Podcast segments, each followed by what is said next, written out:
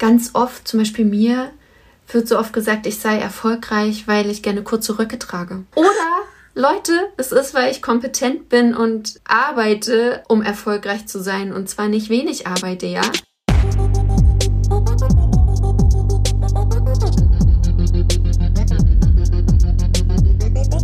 Facts and Secrets mit Fiona Fuchs und Hannah Secret. Hallo und herzlich willkommen zu einer neuen Folge Facts and Secrets. Wie immer mit mir, Fiona Fuchs, und mir gegenüber auf dem Bildschirm Hannah Secret. Hallo. Heute ist eine ganz besondere Folge. Und zwar haben wir uns, stellt euch vor, eine Pastorin zu uns eingeladen. Das ist die Fine. Hi, Fine. Hi. Ja, schön, dass ich da sein darf. Ich freue mich mega und ich bin auch ganz aufgeregt. ja, Fine, stell dich doch am besten gleich mal vor. Ich bin Fine. Ich bin Pastorin in Schleswig-Holstein in einer Kleinstadtgemeinde und ich bin Pastorin im Internet. Und ich finde es so cool, dass Fina auch aus Schleswig-Holstein kommt, also auch in Nordlicht ist. Habe ich bei meiner Recherche so ein bisschen rausgefunden, dass sie aus Büdelsdorf kommt. Und ich war da halt schon zweimal, weil mein Bauträger da sitzt. Und ja, vielleicht, wenn ich das nächste Mal da bin zum Baugespräch, da muss ich mal die Kirche besuchen. Und die Fine natürlich. Ja, ich habe ja schon gesagt, ich bin heute ganz besonders aufgeregt, einfach weil es so passend ist, dass wir heute diese Folge zusammen aufnehmen. Und ich hoffe, ich gehe jetzt nicht in Flammen auf, wenn ich dir gegenüber das sage. Aber ich bin äh, ja Katholikin, also getauft worden früher, als man noch keine Wahl hatte, weil das war einfach so.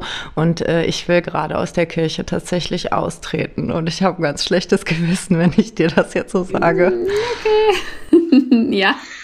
Also es treten ja gerade sehr, sehr viele Menschen aus der Kirche aus und haben alle ganz unterschiedliche Beweggründe auch. Und naja, die sind auch oft nachvollziehbar, ne? Mhm. Ja, und auch du wirst deine Gründe haben. Schade, aber naja. Es ist auch natürlich nochmal ein Unterschied. Also ich bin katholisch, ihr seid ja beide jetzt evangelisch, Hanna und du. Ja, ich glaube, das ist auch nochmal ein gravierender Unterschied innerhalb der christlichen Kirche, oder? Ja, ein richtig großer Unterschied, klar. Es sind zwei verschiedene Kirchen. Sozusagen in der katholischen Kirche dürfte ich zum Beispiel ja nie Pastorin sein und nicht predigen. Ja. Mhm. Also ich bin auch nicht mehr in der Kirche, muss ich dazu gestehen. ähm, bei mir hat es aber andere Gründe. Auch bei mir war es halt auch viel so, ich assoziiere ein Gebäude dann halt damit. Und ich war früher, also früher hat mir das eigentlich Spaß gemacht. Ich war auch im Spatzenchor ganz früher und ich bin dann halt getauft und konfirmiert. Also war auch immer dann äh, beim Konfirmandenunterricht und wir hatten auch einen richtig witzigen Pastor. Also wir haben echt Blödsinn auch mit dem gemacht und das hat echt alles viel Spaß gemacht. Ja, und dann irgendwann war so ein Knackpunkt bei mir, wo ich gesagt habe, oh, ab dem Zeitpunkt irgendwie verbinde ich mit Kirche gar nichts Schönes mehr. Das war so, meine Großeltern haben nochmal äh, sich trauen lassen, kurz bevor mein Opa gestorben ist, also goldene Hochzeit nochmal gehabt. Und dann war das der erste Punkt und dann gab es einen Trauerfall bei mir in der Familie ganz nah und der war auch halt in so einer Kirche dann halt, also diese Beisetzung und seitdem verbinde ich Kirche halt nur noch mit schlechten Gedanken. Und dann habe ich für mich gesagt so, okay, das, das möchte ich irgendwie nicht mehr so. Ja, das war bei mir eigentlich der mhm. Grund. Das kann ich ganz gut nachvollziehen. Also das geht vielen Menschen so, dass die eine Erfahrung gemacht haben, die so ganz viel innerlich bewegt und das ist ja ganz oft auch Trauer, ne? Ja. Und diese Erfahrung dann mit Kirche, mit dem Gebäude verbinden, weil da eben der Abschiedsgottesdienst war und die Beerdigung. Und dann geht man ja dem sozusagen, was einem, was einen so an Schmerz erinnert, auch aus dem Weg. Und dann tritt man eben vielleicht deswegen auch aus der Kirche aus. Ja. Ja, bei mir kam die Entscheidung dann jetzt dieses Jahr spätestens mit dem Steuerbescheid, wo ich mir dachte, boah, sehe ich ja gar nicht ein, weil ich habe mit der Kirche, also mit dem Gebäude, nichts am Hut. Also ich bin schon, auch als ich noch gefirmt wurde, da habe ich auch schon noch an das Ganze so geglaubt, aber ich weiß auch nicht, ich bin da immer kritischer geworden. Also ich bin schon ein spirituell empfänglicher Mensch. Ich mache gerade eine Ausbildung zur Yogalehrerin. Ich komme um dieses Spirituelle gar nicht drum herum.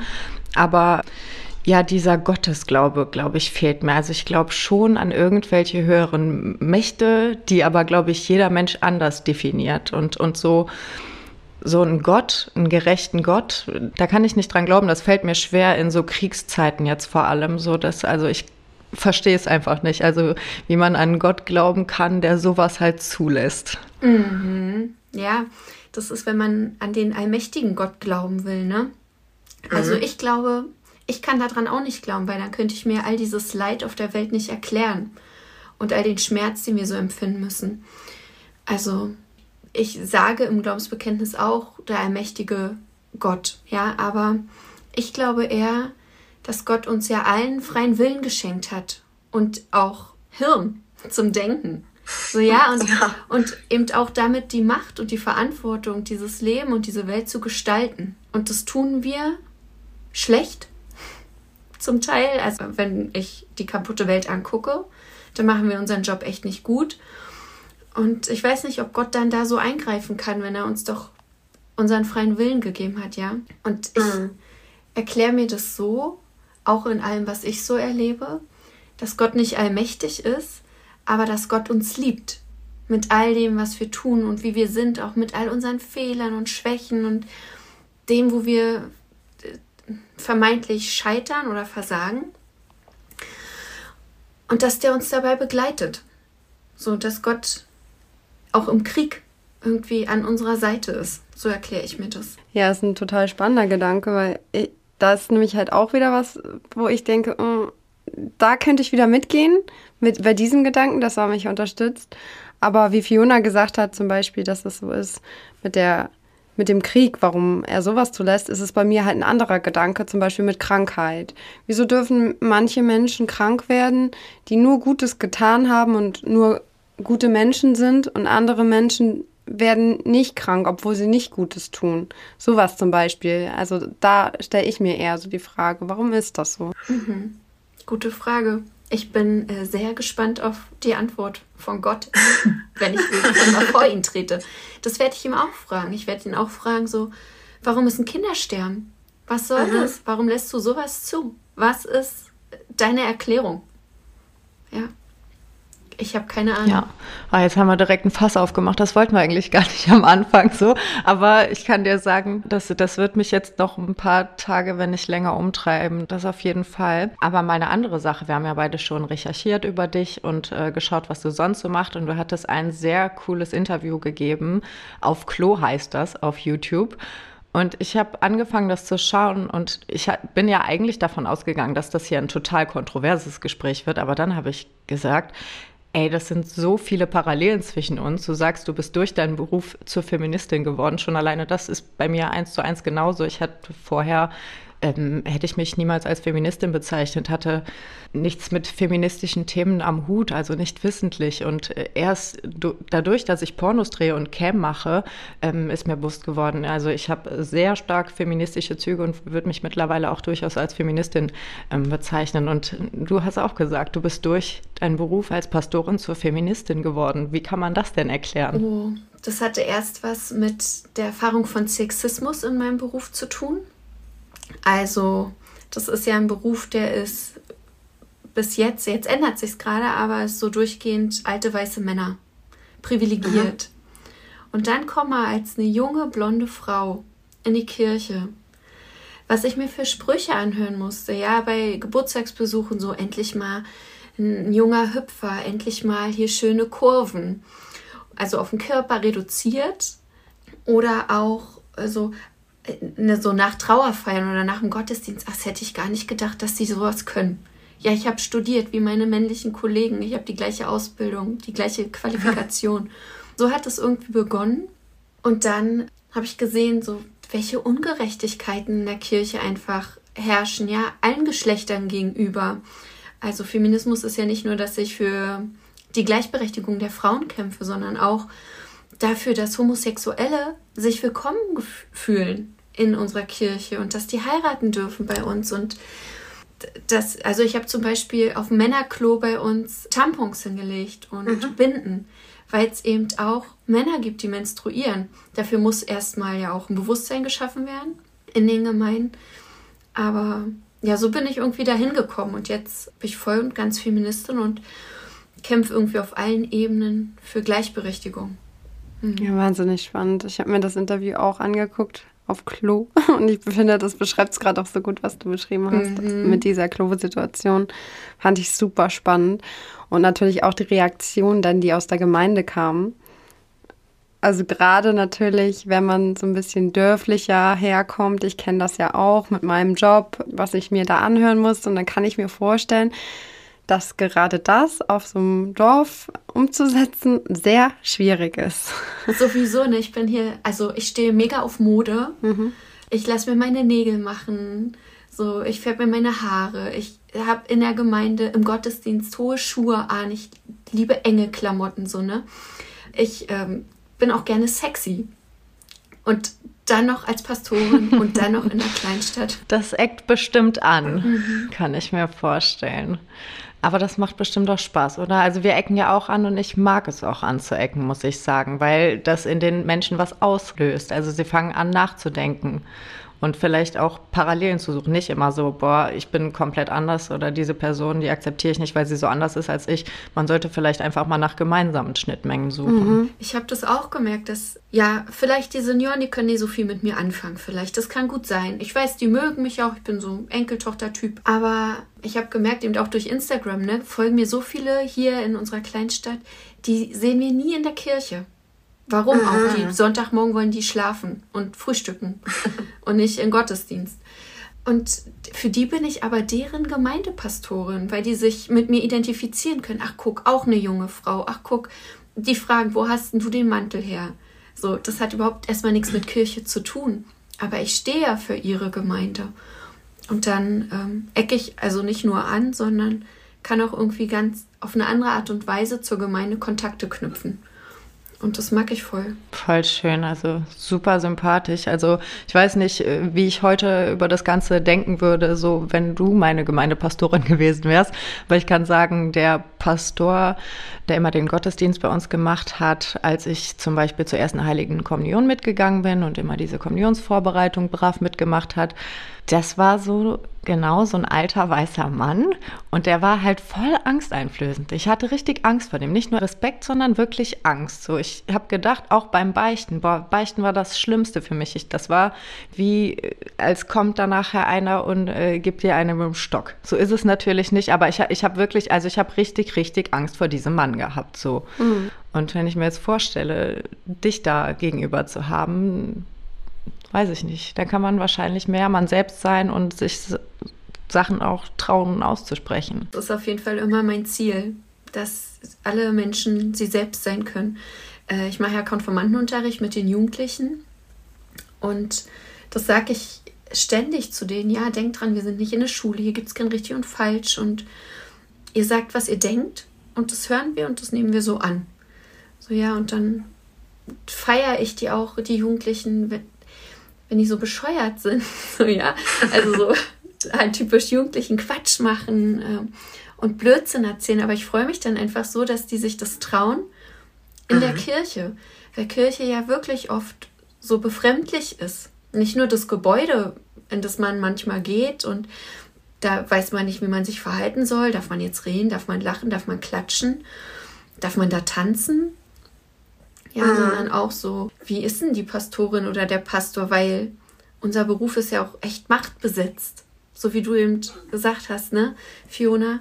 Da steckt ja auch eine Menge Macht Ja, hinter. auch dieses, das Gebäude ist ja auch schon so einschüchternd und dann halt, ich kenne das auch so, bei mir im Konfirmandenunterricht, also wir hatten zwar einen echt witzigen Pastor, aber man hatte trotzdem so irgendwie so Ehrfurcht vor dem. Also man hat sich nicht gefühlt, als wenn man dem jetzt alles erzählen könnte und als ob der auch alles so lustig auffasst. Der war zwar so mit Witz, aber es war halt auch ein weißer alter Mann. Man hat sich nicht so gefühlt, als wenn ich dem jetzt irgendwie buddymäßig alles anvertrauen könnte, so oder wenn mir irgendwas Schlimmes passiert ist, dass ich dem das jetzt erzählen möchte. Also da war eine gewisse Scheu einfach da und gerade dann in der Phase, wo man sich ja auch noch selbst findet, noch relativ jung ist und selber erstmal so ein bisschen checken muss, wie funktioniert das Leben eigentlich, dann ähm, stelle ich mir das auch schwierig vor, gerade wenn man vielleicht nicht Eltern hat, wo man hingehen kann und mit denen darüber sprechen kann. Also finde ich schon richtig toll, dass äh, du da so einen nahen Kontakt zu denen hast, Fina. Total. Und auch ein wichtiges Thema, was du eben schon angesprochen hast, Homosexualität in der Kirche. Also Ja, ich glaube, das wissen wir alle, dass äh, Homosexualität in der Kirche nicht so gern gesehen ist. Warum ist das so? Ist das in der Bibel begründet oder wurde das daraus gemacht, was ja die Leute, die da vorne stehen, halt erzählen? Also es gibt nicht ein einziges Wort in der Bibel, was gegen Homosexualität spricht. Es gibt im Alten Testament einen Vers, ich kriege ihn ganz zusammen, aber das ist so, wenn ein Mann bei einem Mann gewaltsam liegt. Ja, aber das kann man mhm. ja nicht mit Homosexualität oder auch mit Sex vergleichen. Das ist ja eher Vergewaltigung, nicht Sex. Mhm. Ja. So und äh, gleich daneben stehen so andere Sachen, dass man sich nicht die Haare wachsen lassen soll oder so. Also da muss man alles, was da steht, ernst nehmen, ne, wenn man sich immer auf diesen Vers beruft. Und ansonsten steht dazu nichts. Das wurde daraus gemacht, wie so vieles in der Kirche, ne, auch gemacht wurde. Ja. Oder nicht ja. nur in der Kirche, sondern eben in dieser Religion. Hm. Und es gibt natürlich nochmal einen großen Unterschied zwischen der katholischen Kirche und, der Evangel und den evangelischen Kirchen in Deutschland. Also in den meisten Kirchen in Deutschland ist, können sich Paare trauen lassen, so wie heterosexuelle Paare auch. Auf dem Land natürlich ist immer noch was anderes als in der Stadt, aber so ist es ja, glaube ich, in der Gesellschaft überall. Mhm. Ja, und in der katholischen Kirche, da gab es vor ein paar Wochen eine ganz krasse Aktion. Da haben sich Mitarbeitende als homosexuell geoutet. Wow. Ja, und es war eine Skandal. Rie Skandal. Riesenaktion ja. in Deutschland. Mega cool und die haben sich so zusammengeschlossen ne, und alle so geoutet gleichzeitig, sodass denen auch kein Disziplinarverfahren irgendwie angehängt werden kann und die arbeitsrechtlich da keinen Stress bekommen, weil das so hohe Wellen geschlagen hat. Aber die katholische Kirche ist ja so eine Weltkirche, also die haben den Papst und dann eben auf der ganzen Welt sind die. Und das macht natürlich was, ne? wenn in Deutschland sich so viele Mitarbeitende outen und in den Ländern so wie Brasilien, ja, oder auch in Asien, wo der Katholizismus nochmal eine ganz andere Rolle spielt als in Deutschland, dann schlägt es natürlich echt Wellen. Richtig mhm. doll mutig. Wahnsinnig mutig. Aber das ist doch schon mal gut. Das ist doch, also ich höre sowas immer gerne. Also ich mag das gerne halt so Fortschritt zu sehen, eben nicht dieses Festgefahrene, was ich mit Kirche einfach verbinde. Also ich verbinde damit auch ganz viele Zwänge. So, du darfst nicht dies, du darfst nicht das. So, also ich hatte jetzt schon Sex vor der Ehe. Bei mir ist ein Kind eh in den Brunnen gefallen, denke ich mir dann so. schon allein, ja, dieser Begriff der Sünde, das haben wir ja auch schon gehört, den gibt es für dich so gar nicht. Nee, nicht so wie wie das äh, so gemeint war. Also Sünde meine ich nicht so, oh mein Gott, ich habe heute zu viel Schokolade gegessen, ich habe gesündigt oder äh, ich hatte heute irgendwie Sex, obwohl ich nicht verheiratet bin, ich habe gesündigt. Das ist nicht für mich Sünde. Sünde ist für mich eher sowas, ja, wenn ich was tue, was gegen alles spricht, was mein, mein Glaube ist, also wie ich Menschen begegne ich würde sündigen, wenn ich Menschen schlecht behandle. Ja, weil Gott die geschaffen hat und Gott die liebt. So. Oder wenn ich mich von Gott abwende, dann, dann würde ich sündigen. In meinem Verständnis. Aber Sex vor der Ehe zum Beispiel ist für mich keine Sünde. Ja, Glück gehabt. Ja, ja, hatte ich auch. Ach, stimmt. Du, du warst verheiratet, ist das richtig? Genau. Warst verheiratet. Das ist ja auch so einer der größten Unterschiede, finde ich, zwischen der evangelischen und äh, katholischen Kirche. Und meine Theorie ist ja immer, dass es diese ganzen Missbrauchsfälle, von denen man ja komischerweise immer in der katholischen Kirche hört, dass das ganz viel damit zu tun hat, weil ich sehe Sex oder auch Masturbation einfach als menschliches Bedürfnis. Ein Bedürfnis, das nicht jeder Mensch verspürt, aber das auch nicht wieder der Natur ist, wenn man es eben ja verspürt und es dann auch rauslässt, ohne jetzt ein Kind zeugen zu wollen in der Ehe. Richtig, genau. Ja, das ist schon auch ein krankes System einfach in der katholischen Kirche, finde ich. Denn wie viele Priester haben eigentlich eine Frau oder eine Freundin und Kinder, ja, und die können nicht zu denen stehen und nicht mit denen leben, weil die das aufgrund ihres Berufes verheimlichen müssen. Das kann ja nicht gut sein. Das ist ja quasi dann auch eine Sünde, weil es ja gegen das spricht, was sie ja eigentlich vermitteln. Also sie widersprechen sich ja in ihrem eigenen Glaubensbekenntnis total. Das muss, das muss in denen ja ein riesiger Riss, glaube ich, sein, was, was man ja nie heilen kann. Mhm. Und was man halt auch nicht einfach so unter den Tisch kehren kann, weil es ist ja einfach auch da, das kommt ja noch dazu, ne? Also man tut damit ja auch anderen was an, so indem man sie verleugnet dann. Ich habe jetzt gerade äh, von diesen Missbrauchsfällen gesprochen. Das ist natürlich auch was, also ich bin ein reflektierter Mensch und ich kann auch Quellen kritisch betrachten. Das habe ich auch im Studium mehr, mehr als äh, genug gelernt. Ich lese was von Missbrauchsfällen in der Kirche, aber ich weiß halt, dass das nicht gleich Kirche ist. Also das ist nicht die ganze katholische Kirche. Genauso, weil da habe ich auch wieder eine Parallele gesehen. In unserem Beruf gibt es ja auch irgendwelche Fälle von Menschenhandel, von Zwangsprostitution. Trotzdem färbt sich das ja nicht auf die ganze Branche ab. Also das sind ja immer schwarze Schafe, das sind schlechte Beispiele. Und ich finde es halt super wichtig, dass man da differenziert, dass man jetzt nicht sagt, in der, in der katholischen Kirche sind alle so, aber da gibt es diese schwarzen Schafe, genau wie es in der Pornoindustrie eben Fälle gibt oder gab von, von ja, Zwangspornodreh, also dass, dass Frauen das gar nicht wollten, dass sie in diesen Videos zu sehen sollen. Aber es ist eben besonders schmerzhaft und besonders schlimm, weil die Kirche ja eigentlich dafür steht, für andere da zu sein, für Seelen mhm. zu sorgen, Schutz zu bieten, ja, und aufzunehmen. Und wenn dann die Macht ausgeübt wird und Macht missbraucht wird, auf diese Art und Weise, dann ist es eben besonders Sünde. Das mhm. ist Sünde. Das ist Sünde. Ja? Vergewaltigung ist Sünde, mhm. nicht Sex. Ja, finde ich schön, dass du das so sagst. Jetzt ist es ja auch so, weil Fiona gerade so schön die Parallelen gezogen hat. In unserer Branche gibt es ja auch mega viele Vorurteile gegen unseren Job. Wie ist das dann bei dir? Was würdest du sagen? Was sind die größten Vorurteile in deinem Job? Oh, kein Sex. ja, kein Sex. ja. Langweilig. Ähm, ja. Also, ne, genau. Ich bin prüde. Meine, ich habe ja auch Kinder entweder wird aus meinen Kindern gar nichts oder die sind besonders brav, was nicht stimmt, die sind einfach stinknormale Kinder. Und genau, sowas sind die, sowas sind die Vorurteile. Hm. Fiona und ich haben eben schon gesagt, das ist so cool, dass du auch eine Jogginghose anhast. Du bist wahrscheinlich die erste Pastorin, die wir in Jogginghose sehen. Also wir können damit schon mal zumindest diese Vorurteile aus dem Raum räumen. Also, also sie ist sehr cool gestylt, wenn man das mal sagen kann an dieser Stelle. Ja, jetzt hatten wir das Thema Vorurteile. Denkst du denn, man muss sich gerade als Frau den Respekt äh, in deinem Beruf erstmal verdienen? Auf. Ich möchte nicht sagen, dass Männer das gar nicht müssen, aber auf eine Art und Weise schon. Ja. Also dieses Ernst genommen werden.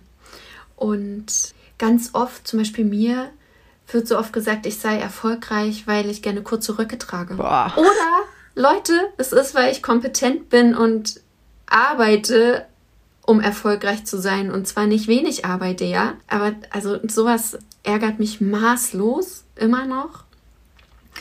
Und eben, wie oft ich das am Anfang gehört habe, ach, ich hätte nicht gedacht, dass sie so predigen können. Ich hätte nicht gedacht, dass das so schön mit ihnen wird. Ähm, oder ganz am Anfang, als sie mich hier noch nicht so kannten und dann ich zu den Trauerfamilien gegangen bin, wie oft die mich angeguckt haben und gesagt haben, oh, sie sind aber noch jung. Können sie das? Wahnsinn. So, ja, und, dann, und äh, bei, bei diesen Familien, das verstehe ich schon, ne? die wollen halt einen schönen Abschied. Das ist, die brauchen das, ne? Die müssen sich darauf verlassen können, dass ich das kann. Na, aber trotzdem, tut sowas schon echt auch weh. Mm, Glaube ich. Umso stärker aber, dass du das dann so durchziehst. Also gerade bei so Sachen wie Trauerarbeit und ähm, ich weiß, dass, also weil ich halt selber schon auch die Erfahrung gemacht habe. Außerdem bin ich halt auch äh, Krankenschwester und habe selber sehr viele Patienten im Sterben begleitet und ähm, weiß, wie wichtig das ist, dann auch mit den Angehörigen zu sprechen und wie viel Kraft das auch manchmal ja kostet. Und deswegen finde ich das sehr schön, dass du da deinen Platz gefunden hast und gesagt hast, doch, kann das auch. Ja, und tatsächlich hat mich das auch so, also ich bin so, wenn mir jemand sagt, ich kann irgendwas nicht, dann zeige ich dem das doppelt, dass ich das kann. Mhm. Und das hat tatsächlich hat mich das auch angestochert, so ein bisschen, ne? so zu provozieren. Ja, dann wurde mein Rock das nächste Mal kürzer. Dann hatte ich zur, dann hatte ich Overknees an und hatte meine Lederhose. So, dann zeige ich das, ne? So, nee, wenn ihr denkt, ich sei die Obertussi, dann zeige ich euch, dass man als Obertussi sehr, sehr gut im Job sein kann. Ja, also ich hatte im Studium, ich war fast fertig mit dem Studium. Und dann sagte eine Kommilitonin, ach, du wirst Pastorin, du studierst gar nicht auf Lehramt. Und ich fragte, hä, wie kommst du jetzt darauf? Wir hatten sechs Jahre dieselben Seminare besucht. Also, ja, also naja, weil du so aussiehst. Wie sehe ich aus? Ja, so, so ein bescheuertes Vorurteil. Vielleicht begegnet euch das ja auch. Total. Auf sein Äußeres achtet oder eben irgendwie sich auf eine besondere Art und Weise stylt oder so, dass man dann für dumm gehalten wird. Ja, absolut. Also da sind wir voll bei dir. Also ich kann es mir auch regelmäßig anhören. Wie du hast studiert? Du hast wirklich studiert und drehst Pornos? Hast du das nötig? Nö, ich hab Bock drauf. So, das ist auch immer das größte Vorteil, dass man ja sowieso nichts in der Birne hat, sonst könnte man ja einen anständigen Beruf machen, in Anführungszeichen. Hm. Ja, das kommt leider sehr, sehr oft. Das kennen wir beide echt zu Genüge. Oder dass sie halt gleich davon ausgehen, dass man sowieso nichts gelernt hat und die Schule abgebrochen hat. Ich glaube, das ist noch das krassere eigentlich. So, ja, oh Gott, hättest du bloß was Anständiges gelernt. Ich dann auch mal so denke, ja, stell dir vor, hab ein super Staatsexamen gemacht, hab sogar Weiterbildung gemacht. Stell dir mal vor.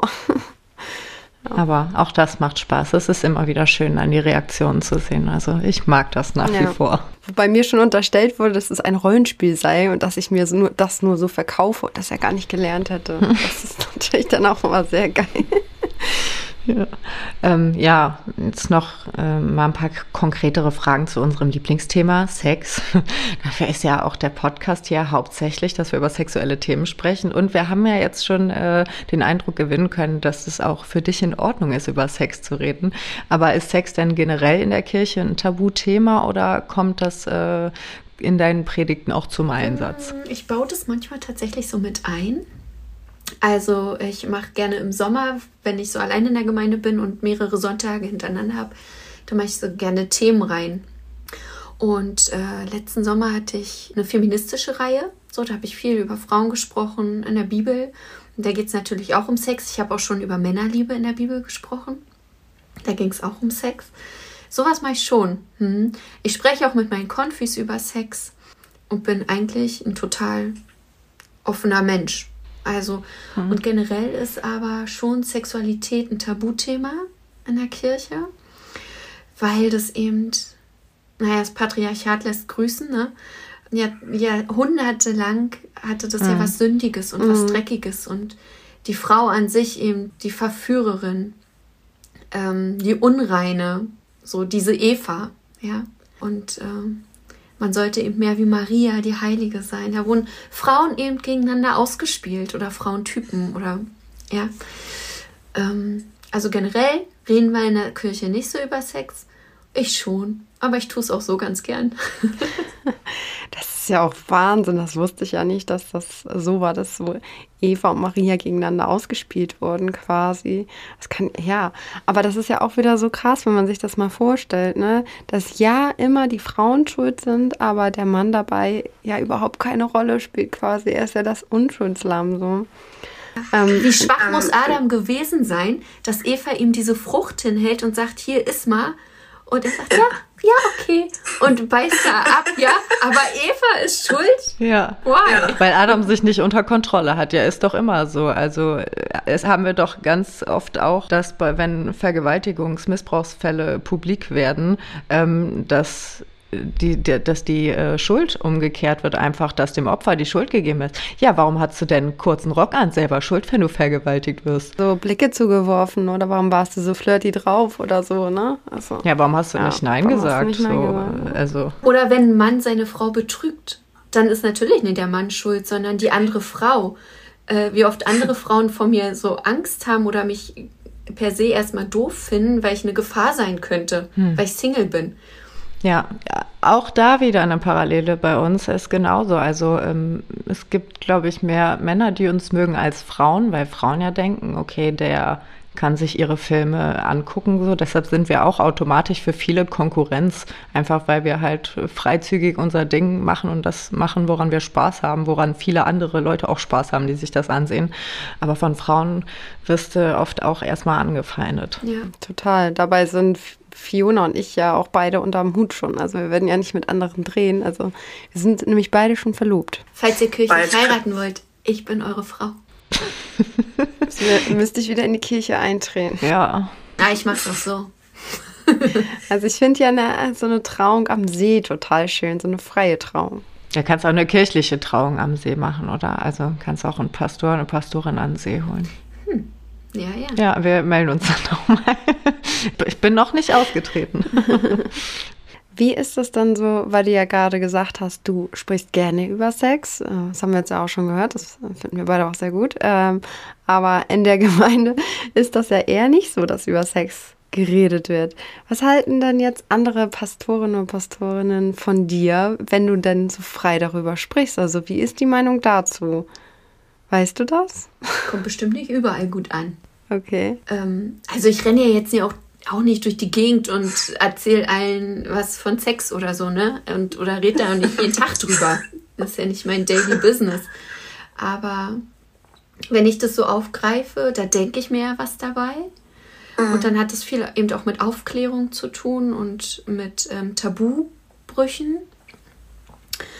Und ich merke schon, dass das so in der jüngeren Generation oder auch in, bei denen, die jetzt Theologie studieren und in diesen Beruf gehen wollen und auch bei Anführungszeichen normalen Christinnen und Christen, also die nicht in der Kirche arbeiten, gut ankommt.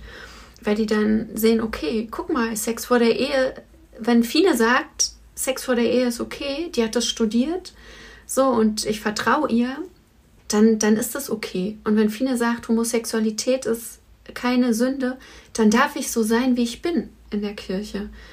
Und dann hilft es ja so. Und ich merke, dass das gut ankommt. Hm. Mich würde jetzt noch äh, interessieren, ob das dir so im Studium auch nahegelegt wurde oder hast du dich, warst du da schon die Exotin im Studium, dass du gesagt hast, ja, Sex vor der Ehe ist in Ordnung oder hattest du die Einstellung da schon? Wie war das von den Dozierenden da so gesehen? Gern oder nicht so? Also ich war im Studium schwanger, Wahnsinn, ohne mega. verheiratet zu sein. Und das hat im Studium keine Rolle gespielt. Aber ich habe ja auch in Norddeutschland studiert, da ist es eh ein bisschen auch lockerer als ähm, woanders. Baden-Württemberg zum Beispiel ist eine ganz andere Ecke, ähm, auch kirchlich. Aber da im Studium war ich super schüchtern. So im Studium habe ich kaum was gesagt. Da ähm, hätte ich mich nie für mich eingesetzt. Und ich weiß gar nicht, ob ich mich für andere groß eingesetzt habe, weil ich so eingeschüchtert war von der Uni. Also ich war die erste in der Familie, die studiert hat. Und ich hatte keine Ahnung, wie so ein Studium funktioniert und wie Uni tickt. Ja, von daher, Mhm. so, so wie ich jetzt bin, bin ich erst geworden, seit ich arbeite in der Kirche. Also mit dem Beruf quasi sehr viel für dich und für andere so dazugelernt einfach. Ja. So ist das bei, bei uns, glaube ich, auch. Wir haben auch dadurch so viel mehr gelernt, so viel Mehrwert bekommen, so viel offener sind wir einfach auch geworden. Auch mit dem Thema Sexualität. Das war jetzt auch nicht, also wir waren beide schon offen, aber jetzt nicht so offen, dass man damit jetzt halt so ja, stolz in der Gesellschaft steht und auch mal auf Instagram oder YouTube solche Themen anspricht, um einfach auch zu sagen, dass das normal ist und dass das auch Aufklärungsthemen sind, wie du schon richtig auch gesagt hast, also auch wichtig ist, darüber zu sprechen. Das finde ich auch gerade gut, dass wenn man dann von zu Hause vielleicht nicht die Aufklärung bekommt und diesen ähm, ja, Background hat, dass man dann in die Gemeinde gehen kann und sich da Informationen holen kann und mit dir darüber sprechen kann. Das finde ich sehr, sehr gut. Ja. Und ich meine, das ist jetzt nicht mein Job als Pastorin, ne? aber ich finde das auch, gerade Pornos, also ähm, gerade Pornos zeigen ja auch ein Bild von Sex. Wenn man so Sex hat, dann hat man nie so einen Pornosex. Also, ne? Wir, wir sehen so, ne, wir sehen ja alle auch anders aus. Und alleine das. Und da finde ich das eben auch wichtig, dass, dass wir aufklären, alle zusammen und dass irgendwie klar ist, okay, du guckst jetzt Pornos, tu das, wenn die dir gefallen, such dir aus, Ja. was du gut findest und worauf du stehst. Genau. Aber denk dran, du musst nicht so einen Sex haben. So, und du Mhm. musst nicht so aussehen. Ähm, du darfst Ja. ruhig so sein, wie du bist. Das hat ja auch was mit Pornokompetenz zu tun. Ja, voll. Ja, ne? Also und, und deswegen müssen wir ja schon alleine deswegen müssen wir darüber reden, was so Sex Mhm. mit uns macht. Ja, das ist auch zum Beispiel so ein Vorteil, was wir uns auch oft anhören können oder was wir in Interviews als Frage gestellt oft bekommen. Ja, du hast doch jetzt dieses eine Video gedreht mit dem und dem Rollenbild. Das ist ja eigentlich ein klassisches Rollenbild, so äh, Chef, Sekretärin. Und dann wird dieses dieser eine Film dann genommen, als würde das die gesamte Sexualität abbilden. Ist halt nicht so. Man hat halt mal Bock auf dieses Rollenspiel. Man kann auch als selbstbewusste Frau, als Feministin, kann man auch mal Bock haben, äh, in der devoten Rolle zu sein und sich dort wohlzufühlen, ohne dass das jetzt darauf übertragen wird, dass dieses Rollenbild eben gefördert wird. Ne? Also, dass das im Real Life so ist, weil Porno ist halt Fantasie und das finde ich immer ganz wichtig zu sagen. Und wenn wir darüber nicht aufklären an so vielen Stellen wie möglich, kann das in den Köpfen der Leute gar nicht ankommen. Dann kann Porno gar nicht richtig verstanden werden und als reines Unterhaltungsmedium genutzt werden, wofür es eben gedacht ist. Ja, mhm, ganz ja. genau, ja. Wo merkst du denn, dass wir haben jetzt schon so vieles angesprochen, ähm, was wichtig ist an Veränderungen und du bringst ja jetzt auch vieles mit rein, dass sich was verändert und wo merkst du, dass deine Arbeit auch wirklich Früchte trägt, sage ich mal, also wo etwas besser wird oder wo sich was verändert? Oh, ich muss echt sagen, damit kämpfe ich ganz oft mit diesem Gedanken, wo, wo sähe ich etwas und wo trägt etwas Früchte. Und ich merke das am meisten in meiner Arbeit im Internet, weil ich da eben so viele Menschen erreiche, ja. Und wenn, und ich brauche nicht, dass jemand wegen meiner Arbeit in die Kirche eintritt. Das ist mir egal. Früchte für meine Arbeit sind eher, wenn jemand mir schreibt, ey, danke, ich äh, habe nie darüber nachgedacht, was der Glaube in meinem Leben bedeutet. Oder ich habe immer gedacht, hat neulich eine Seniorin im Gottesdienst auch gesagt, ne? ich habe immer gedacht, Gott ist männlich und Gott muss so und so sein. Aber das stimmt gar nicht. Durch, durch sie lerne ich, dass Gott eben auch weibliche Züge hat. Und ja, wenn, wenn Menschen mir sowas auch auf Instagram einfach schreiben, ja, oder wenn die schreiben, wir, trau wir trauen uns jetzt, äh, uns zu outen. Oder neulich hat mir eine Transperson ein Bild geschickt. Die hat gesagt, die hat sich Josephine genannt. Und äh, heute geht sie das erste Mal als Frau ins Kino und dann hat die mir ihr Outfit geschickt. So, und dann denke ich, das kann es was Schöneres geben als so ein Vertrauensbeweis. Ja, und für sowas bin ich einfach dankbar. Und dann denke ich, meine Arbeit trägt Früchte. Ich sehe die nicht immer. Ja, auf jeden Fall. Aber in den Menschen, da passiert was, auch mit den Gedanken, die ich so habe und die ich eben auch teile. Voll schön. Ich habe gerade so Gänsehaut bekommen. Ja, richtig schön. Er freut mich total. Ja, vielleicht noch äh, eine, eine bisschen philosophische Frage zum äh, Abschied. Was ist denn, wenn du einen Wunsch nennen müsstest, was wäre dein allergrößter Wunsch? Kannst du gerne eine Sekunde drüber nachdenken, ähm, im Bezug auf die Entwicklung der Kirche, in welche Richtung sie sich entwickeln sollte? Also, Kirche entwickelt sich gerade ganz, ganz doll. Kirche wird kleiner. Ähm, das hat was mit den Austritten zu tun. Das hat was auch damit zu tun, dass das spirituelle Angebot, wie du ja Fiona schon gesagt hast, ne, du machst eine Ausbildung zur Yogalehrerin, hast du gesagt. Also das spirituelle Angebot ist so groß, unsere Religionen in Deutschland sind so bunt und so vielfältig und Kirche hat gar nicht mehr die Relevanz in unserer Gesellschaft. Also Kirche wird kleiner und ich finde das nicht schlimm. Für mich bedeutet, also für mich ist, liegt da eine ganz große Chance für die Kirche, sich auf das zu besinnen, was wir eigentlich, wofür wir einfach da sind, nämlich für die Menschen. Und ich hoffe, dass ich Kirche so mitgestalten kann, dass wir ja so uns auf unsere diakonischen Wurzeln ähm, zurückbeziehen, also für andere da sind, um uns um andere kümmern und unterstützen, Seelsorge machen, also ein offenes Ohr für die Belange der Menschen haben und predigen. Und ich wünsche mir, dass Kirche, das so wie du, Hanna, ne, du verbindest Kirche mit dem Gebäude. Und ich wünsche mir für Kirche, dass die mehr wird wie so ein Zelt, also so luftdurchlässig, und mit leichten Stoffen, so dass man immer wieder rein und raus gehen kann und alle irgendwie mal einen Platz haben und Kirche in der Welt ist, überall. Ja. Wow. Das ist Das war sehr schön. Also ich konnte mir das gerade richtig bildlich vorstellen. Ein großes weißes Zelt war es in meinen Gedanken gerade vor meinem innerlichen Auge und es war, war schön. Ja, vielleicht hast du damit für mich auch wieder ein bisschen mehr die Offenheit zur Kirche geschaffen. Vielleicht traue ich mich mal wieder dahin zu gehen. Wäre vielleicht auch schön. Also der Rest meiner Familie ist da auch sehr gerne und mal gucken. Vielleicht, vielleicht traue ich mich das wieder. An dieser Stelle möchte ich jetzt erstmal sagen, oder Fiona natürlich auch, es war echt super schön, dass du bei uns warst, dass du unsere Gästin warst, dass du so viel Licht auch ein bisschen gerade so in die Folge mit reingebracht hast. Und ich denke, dass du sehr viele von unseren Zuhörern und Zuhörern ganz aufmerksam jetzt wieder auf das Thema Kirche gebracht hast und kannst das jetzt gleich nochmal nutzen, um so ein bisschen Eigenwerbung zu machen. Also wenn sie jetzt Informationen noch haben wollen oder eine Frage haben an dich, wo finden sie dich? Mm, auf Instagram ganz leicht. Ich bin Seligkeitsdinge mit so einem Unterstrich, mm. aber ich bin eben auf dem Foto erkennt man mich. Ich habe ein rotes Kleid an und meinen schwarzen Talar, also diesen Umhang, den ihr wahrscheinlich alle irgendwie aus der Kirche kennt. Genau, das bin ich. Wirklich danke, dass du dabei warst. Also sehr, sehr schöne Folge, hat mir uns sehr viel gegeben. Und ja, wir freuen uns natürlich, wenn ihr nächste Woche auch wieder dabei seid, äh, liebe Leute, und wieder einschaltet, wenn es freitags heißt, eine neue Folge Facts and Secrets ist am Start. Liked uns, abonniert uns, folgt uns, das Übliche, bitte gerne. Danke und auf Wiederhören. Tschüss. Ciao. Ciao.